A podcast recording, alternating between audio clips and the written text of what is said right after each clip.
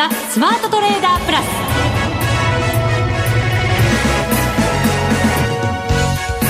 全国のリスナーの皆さんこんにちは。内田まさです。この時間はザ・スマートトレーダープラスをお送りしていきます。この方をご紹介しましょう。国際テクニカルアナリスト福永博之さんです。こんにちは。よろしくお願いします。よろしくお願いします。さて先週福永さんに分析していただいた後、はい、ずっと下げが続きまして5日間。はい。で今日ようやく反発しましたが、はい、水準としたら先週だから見ていただいた後に比べると、はい、1500円ぐらい下になってるんですよ日経平均が。いやもう本当びっくりですね。ですよね、えーまあ、昨日まであの5日続落で、えー、1760円ぐらいですかね、はい。えー、下落してましたのでまあ、今日の反発でなんとかちょっとこう一息ついたというようなそんな状況でしょうかね。チャート的にも随分なんか変わっちゃったんじゃないですか？いろいろ。あのー、まあ、えー、大きなそのボックス相場っていうのは変わってないんですよ実は。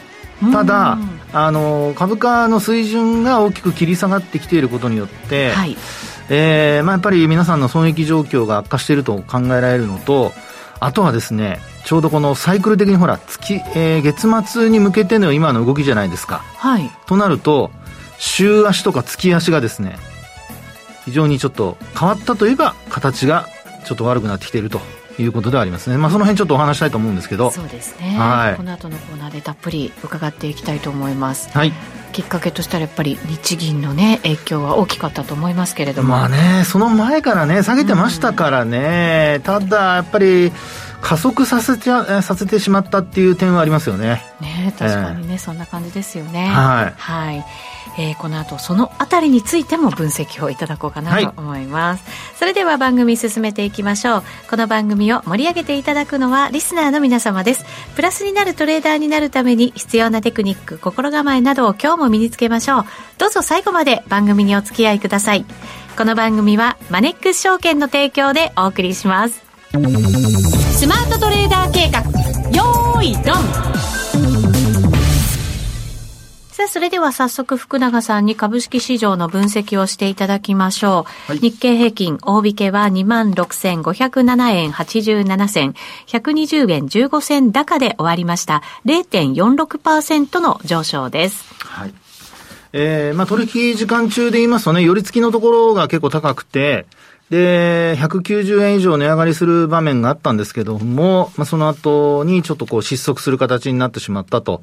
で、5番に入って、まあ、なんとか持ち直してね、横ばいでの推移ということだったんですけど、はい、まあ、結果的にやっぱり伸び悩んじゃったと言いますか、株価的にはですね、あの、水準、まあ、寄り付きの価格を上回ることができなかったと。そうですね。5番になりまして、また動きが小さくなりましたよね。そうですよね。本当にあの、まあ、もえー、本当横ばいって感じでしょうかね。はい。ですから、あの、ローソク足を見ていただくと、あの、反発ではあるんですけども、まあ、残念ながらここのところ、全部営業日で見るとですよ。なんと5営業日連続で陰線なんですよね。ああ、そうですね。はい。今日下髭もちょろっと出てるんですけどね。そうですよね。はい。あと、商いの方が、まあ、昨日、おとといと大きく膨らみましたが、まあ、今日は、まあ、高水準ではあるんですけども、やっぱりちょっと減少してしまっていると。そうですね。火曜日が、えっ、ー、と、4兆円超えました。はい。で、昨日も、えっ、ー、と、3兆円台だったものの、4兆円に本当に限りなく近いところで、はい、ということでしたけれども、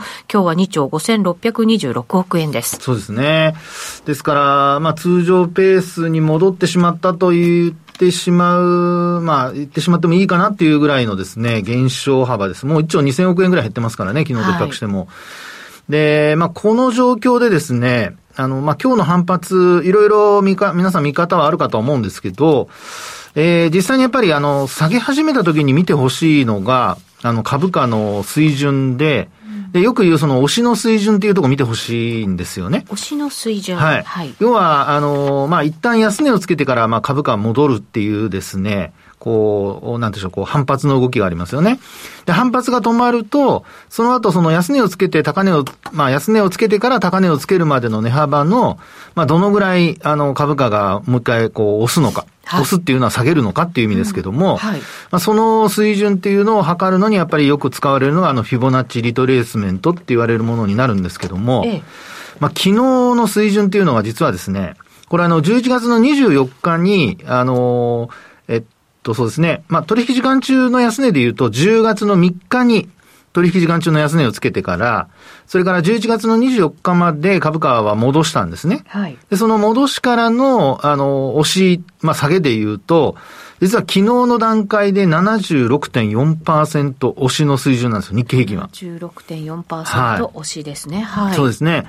で、あと、あの、まあ、あトピックスの方も、えー、今度はですね、ちょっとまあトピックスの方が強くて、えー、61.8%押し。うんあとよくお話している日経500なんですけど、はい、日経500はですね、えー、残念ながら昨日、まあ、あこちらも76.4%押しの水準。うん、で、今日はそれぞれ、その今お話しした水準を上回って終えてるんですよね。はい。ですので、あの、まあ、パターンとしては、まあ、やっぱり、あの、よく言うその半値押し下回って、61.8、それから76.4っていうふうに、まあ、徐々に水準を切り下げていく中で、まあ、76.4%押しの水準あたりで一旦下げ止まったというですね、まあ、あの、テクニカル的にはこう、セオリー通りと言いましょうか、そういう動きではあるんですよね。はい。で、76.4%押しの下って、次、何だと思います ?100。はい。その通りです。ですよね。はい。もうあの前年戻しというか、要するに行ってこいっていう形になるわけですね。うん、後がない。そうなんです。ですから、あの、よく皆さんね、あの、まあ私はあんまりこうやって、あの、意地悪なこと言いつもりはないんですけど、半値戻しは前年戻しでよく使うんですけど、使います。半値押しは前年押しとは言わないでしょ。言わないです。ね。だから、上げる時だけみんな使うわけですよ。でも考え、考え方としては、半値押すってことは、元に戻っちゃう可能性十分ありますよ全然押しもある。ある。言わないけど。いや、言わないけどってみんなが使わないだけで、テクニカルでは使ってますよ。あ、そうなんですね。だから、それがあの、ほら、あの、まあ、一般化されてるって感じでは思われるかもしれないんですけど、はい、両方同じですから。ですから、あの、都合が悪い方はみんな言わないっていうだけでですね、私は言ってます。なるほどね。やっぱり皆さん上の方のね。そうなんです。やっぱりこう上がってほしいっていう、はい、気持ちはあるものの、そ,、れほど下げてほしくないよっていう思いが。はい。ね、やっぱり買ってる人が多いですからね。まあ、ショートしてる人はほとんどいないと思いますので、まあそう考えると、まあどうしてもその半値押し、まあ半値戻しは前年戻しっていう言葉を使いたくなるんですけど、今お話しているその半値押しは前値押しにつながる可能性もあるので、はい、これ同じ考え方ですから、まあ、よく、あの、皆さん頭に入れといていただきたいなというところではあるんですよね。そうすると、福永さんは2万5千円台もあると、はい。そうですね。で、ポイントになるのは、今の内田さんのその質問の回答になりそうなのが、はい、えー、今それぞれほら下回った水準を今日回復してるわけですよね。ええ、トピックスが61.8%押しの水準を回復。それからあと日経平均と日経500は76.4%押しの水準を回復。なので、両方ともやっぱりこの水準、それぞれの水準を下回らなければ、まあ、基本的には、あの、もちろん前年押しには行くことはまずないので、うん、まずというかもう間違いなくあり、完全にありませんから。そそりゃそうですよね。はい。なので、まあ、シンプルに思えるかもしれないんですけど、そこをですね、しっかりとあの、基準として見といていただければ、はい、もうそれぞれ今日戻した水準割り込んでしまうと、これはもうあの、前年戻しというか前年押しに、はい。えー、繋がってしまうと。そうすると、これあの、10月の3日がですよ、あの、取引時間中終値ベースの、あの、安値は9月30日なんですよね。でも取引時、あの、フィボナッチは取引時間中の安値で取ってますので、はい、あの、安値高値で取ってますから、フィボナッチで見ると、やはり10月の3日の安値に、えー、接近するっていうことがですね、ちょっと、まあ、今年かどうかわかりませんけども、はい、視野に入ってくると。これはですね、結構、まあ、あの、パターンとしてはですね、良くないパターンで、もうこれで年足要線っていうのがほぼなくなりますよね。ああ、そうですね。はい。これ、その10月3日の安値を、もし下回ることになるんだとするならば、はい、さらにやっぱりして、下を見ていかなきゃいけないっていう場面もあるわけですよね。いいこと聞きますね、内田さん。やっぱり一応覚悟しておかないといけないかなと思いまして。でもですね、ええ、これ、あの、さっき私、ちらっと言ったの覚えてます？冷やしで見ると、はい、大きなボックスの流れは変わってないって言いましたね。そう言ってました。ね、言いましたよね。はい、言ってましたよねって人のことみたいに言ってますけど、言いましたよね。はい、で、内田さんの今の質問にあったように、10月の安値っていうのは、ええ、実はですね、これ今年に入ってから、まあ、要は3月の取引時間中にですね、あの、えー、ロシアによるウクライナ侵攻の後、安値つけてますけども、その後に株価が下げ止まってる水準っていうのが、ちょうど、えー、10月の3日の、まあ、あ安値水準。はい。あるいはその30日の、9月30日ですね。終値水準。ですから2万6千円前後っていうのが、この4月以降の安値のボックスの、あの、加減になってるんですよ。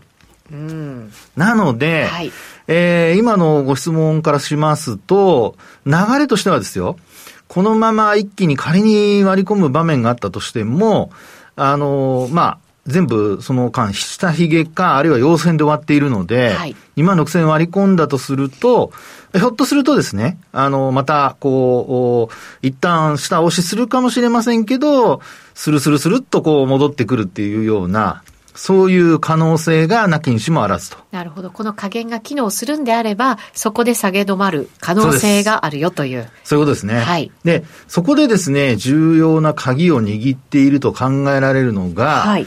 あの、一瞬っていうか、まあ、今月っていうことであれば今の話で、あの、えー、可能性としては、あの、考えられると思うんですけど、これがですね、ちょっと来年とか再来年にこうなっていくと、はい。ちょっと、形がさらに悪くなるんですよね。もっとだから長めで見るってことですね。はい。期間を長めで見ると。はい、はい。で、あの、週足なんかで見ますと、実はですね、今週は、あの、下落して始まっているので、えー、なんとこれ、12週とか、あ、ごめんなさい、13週ですね。13週とか26週、52週、これ全部下回っちゃってるんですよね。へえ。もうすでに。そうですか。はい。で、あと月足で見ても、日経平均の月足はですね、よくお話しする12ヶ月とか24ヶ月移動平均線ありますけど、もうすでに12ヶ月移動平均線が24ヶ月移動平均線を下回るデッドクロスが発生していて、ええ、これはあの、えっと、10月から発、えっと、9月から発生してますね。9月に大きくほら、さっきお話した安値をつけた月あったじゃないですか。はいはい、ありましたね。その時から12ヶ月移動平均線がもう24ヶ月移動平均線下回って出るんですよ。そうすると、超長期で見ると、はい、これ、どうなんですか？下落トレンド？そうですね。まあ今のところですね、12ヶ月移動平均線下向きなんですけど、まだ24ヶ月移動平均線上向きが続いているので、ええ、ちょうどですから、さっきお話したように、今月まではまだいいんですよ。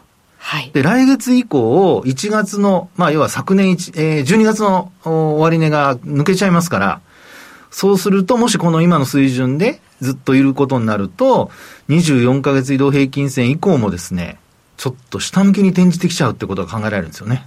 はい。12ヶ月移動平均線はもちろんまだ下向き続くんですけど、ということで、あの、今月、あの、もし、今お話したような2万6千円前後まで落ちて戻すとすれば、はい、その後はですね、もう、一本調子で戻さなきゃ、後が厳しくなります。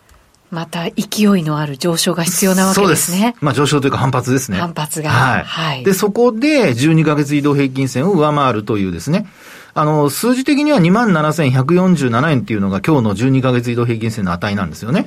はい。ですから600円そうそう。はい。600円、700円上がってくれれば、まあ1日で上げるときは上げますよ。うん。いや、うんって。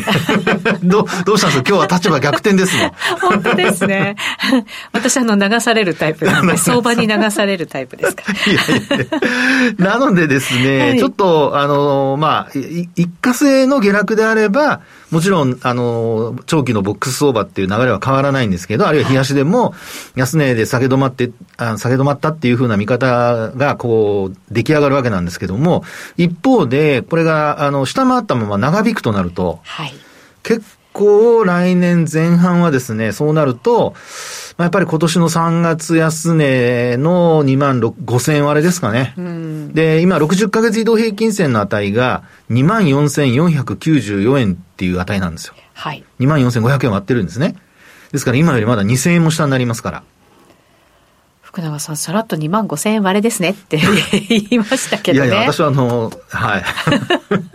あのですね、あの、まあ、えー、今お話している、この前提条件ということはすごく重要なので、これをですね、ぜひちょっと頭に入れといていただいて、はい、もし、えー、本当にこう、まあ、さっきから話が出てます、えー、10月の安値、接近したり、あるいは終値ベースで9月の安値を下回ったりとか、そうなって戻せないっていうパターンになってくると、はい。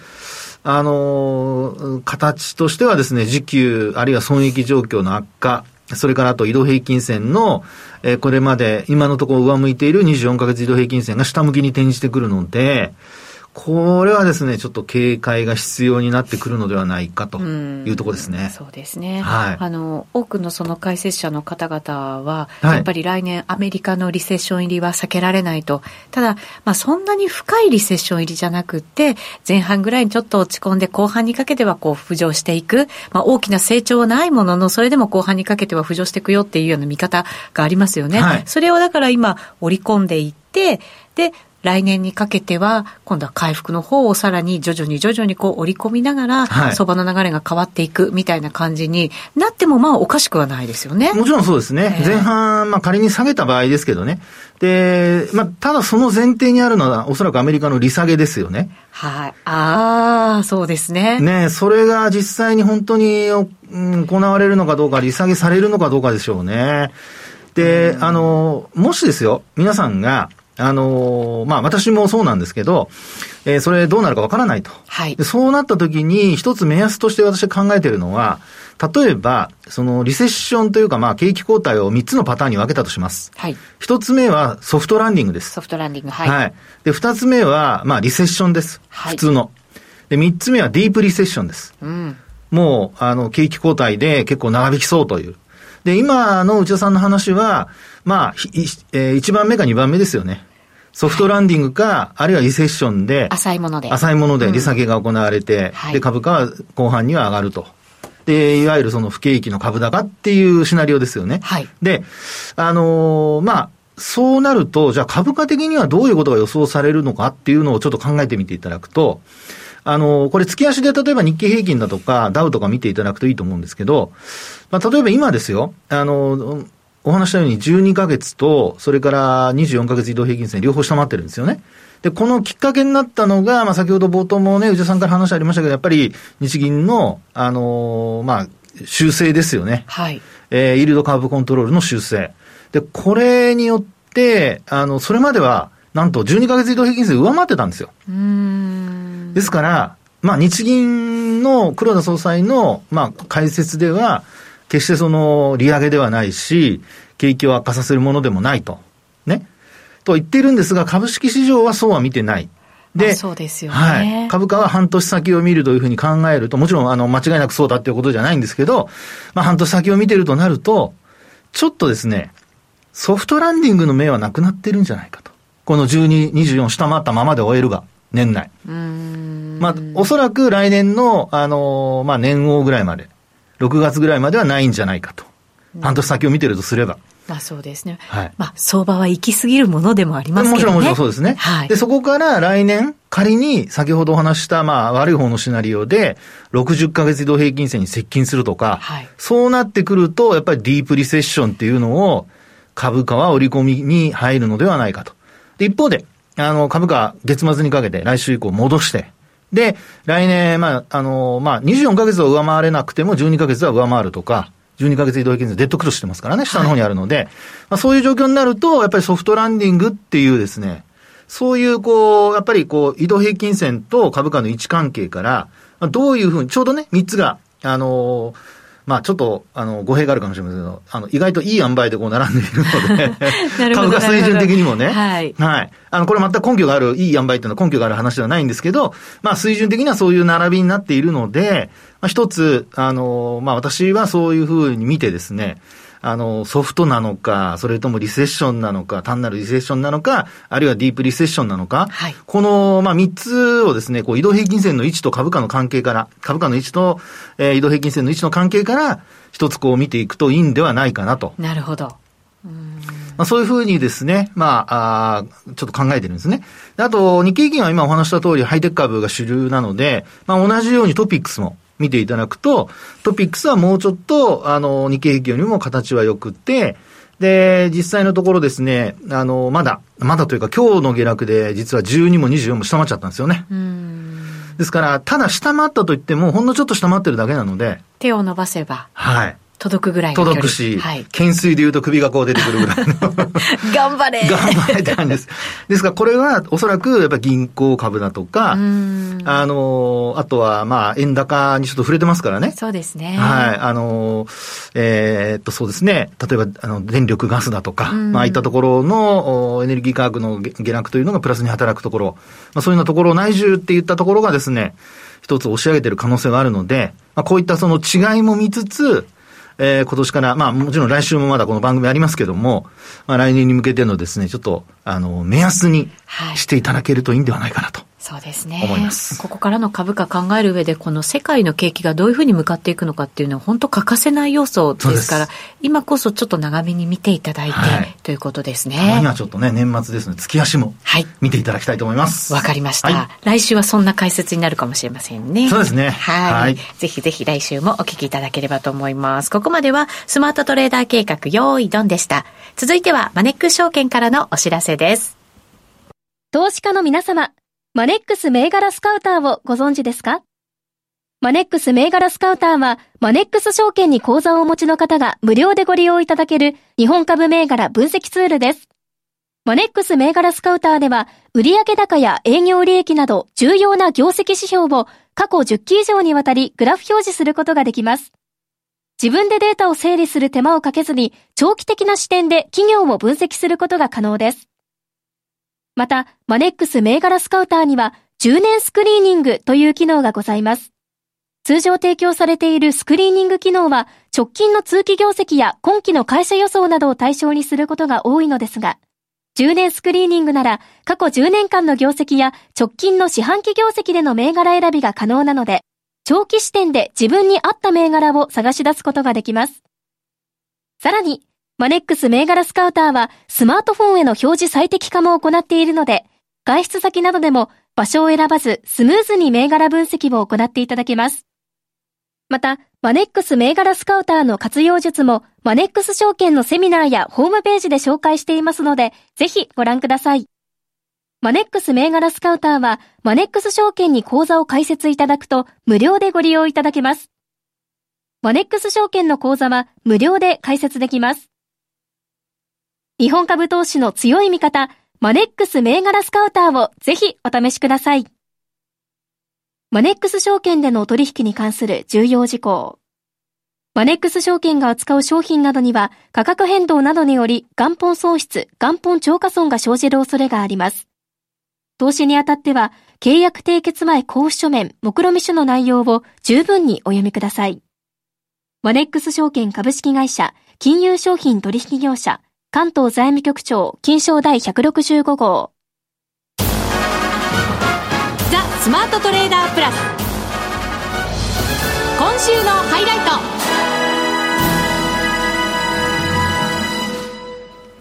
それではここからは為替の分析をしていただきましょう。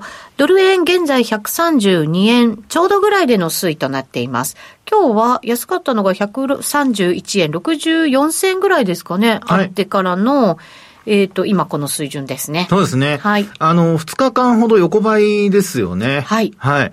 あの、まあ、皆さん、あの、先ほどからお話出てますように、えー、12月20日のお昼にですよ、あの、日銀の金融政策決定会合の結果、まあ、ほとんどのことは現状維持だったんですけど、まあ、あ結果的にはそのイールドカープコントロールの、まあ、上下のその幅をですね、許容範囲というのを、まあ、0.25から0.5に、あ、あの、拡大したと。はい。まあこれね、拡大っていう言葉と引き上げっていう言葉とも全然意味合い違いますからね。いや、そうなんですよ。結構報道だと実質利上げだ。はい、で、黒田さんは利上げじゃないって言ってますよね。ね。ですから本来はプラスマイナスってちゃんとついてるんですよ。はい。ね。ですから、あの、プラスマイナス0.25から0.5っていうふうになると、まあ下の方にも、はい。まあ、ただ、実質的に下に マイナス金利0.5になるかなっていうのも。ねね今の環境の中ではまたね、さらにやっぱりちょっとその考えにくいですよね。そうですよね。で、特にですね、やっぱドル円は12月に入ってからですよ。あの、まあ、私、この番組でもお話したかと思うんですけど、水準的にですね、あの、100、えっと、37円ぐらいですかね。7円の半ばぐらい。これを上に超えてくるとトレンドが出るかもしれないっていうような話を確かしたかと思うんですけど、はい、まあそれが結果的にですね、超えられなくて、ずっとその137円から135円前後のところの値幅の中3、2円から3円ぐらいの値幅でずっと動いてたんですよね。はい、でそこで、えー、なおかつ、これも私がよく使っているボリンジャーバンドですと、20日移動平均線にずっと上値を抑えられていて、はいで、その、まあ、20日というのがですね、12月の20日というのが、まあ、ちょうど、その、まあ、言ってみれば、えー、修練してきているところだと、あの、線が集まってきているところになっていて、で、そこで、結果的には押し返されてしまったと。そうですね。はい、あの、日銀の発表の日もね、本当に頭そこでガツン。はい。ですよね。突き落とされた感じですもんね。いや、本当そうなんですよね。でですね、一応、あのー、まあ、例えば、さっきほら、あの、フィボナッチでお話ししたじゃないですか。で、このフィボナッチの水準をですよ、過去に遡って見てみると、あのー、まあ、これ8月の1日ですかね。うん、ここで131円の58銭っていうのがあるんですね。はい。で、そこから、これ10月の高値、まあドルの高値ですけど、えっと、151円の94銭。うんうんで、この値幅で見ると、さっきから出ている76.4っていうのも、もう一気に下回っていて。そうですよね。はい。ですので、もう今お話したのは8月の1日のですね、131円の58銭ぐらいまで、というかもうそこにほぼ到達って感じなんですよ。全戻し。そうです。ね。はいなのでですね、こっから、ね。ね えー、ちょっとね、ちゃんと皆さんにもあの、頭に入れといていただきたい。ね、都合のいいことばっかり皆さん言うからね。半値押しは全値押し。ね。うん、半値押しは全値押しもあるんですよってことをちゃんと頭に入れときましょう。はい。ですので、さあ、こっからなんです。なのでですね、これ8月1日の安値を下回ってしまうようなことになると、はい。これは結構ですね、あの、水準的には、えー、ポイントになるのはですよ。126円とかじゃないですか、もう。あれ？あそうですね、ね、そう思いたいとこなんですが。え、まだダメ？いや、そうじゃないんですね。4月の27日までちょっと遡るんですけど、はい、はい。このあたりにですね、要は過去の高値っていうのがあるんですよ。はい。128円台。あ、ごめんなさい、131円台。131円？はい。はい。131円の25銭っていうのがあります。はい。ですから、今のこの130円前後ですかね。131円割り込んで、130円前後っていうのは、結構その今お話した4月もそうですし、あとね、5月の9日。ここも131円の34銭というの高値がありまして、はい、結構ここが、あの、壁にはなってるんですね。ほなので、ただこれを下回ってくると、今さっき内田さんの話にあった120、6円台の35銭っていうのはこれまた5月の24日なんですけど、そのあたりまで節がないと。なるほど。いうことなので、はい、ちょっと為替に関してはですね、ここから、今日も昨日も横ばいなので、下に離れた時にはけあの警戒をしていただきたいなと。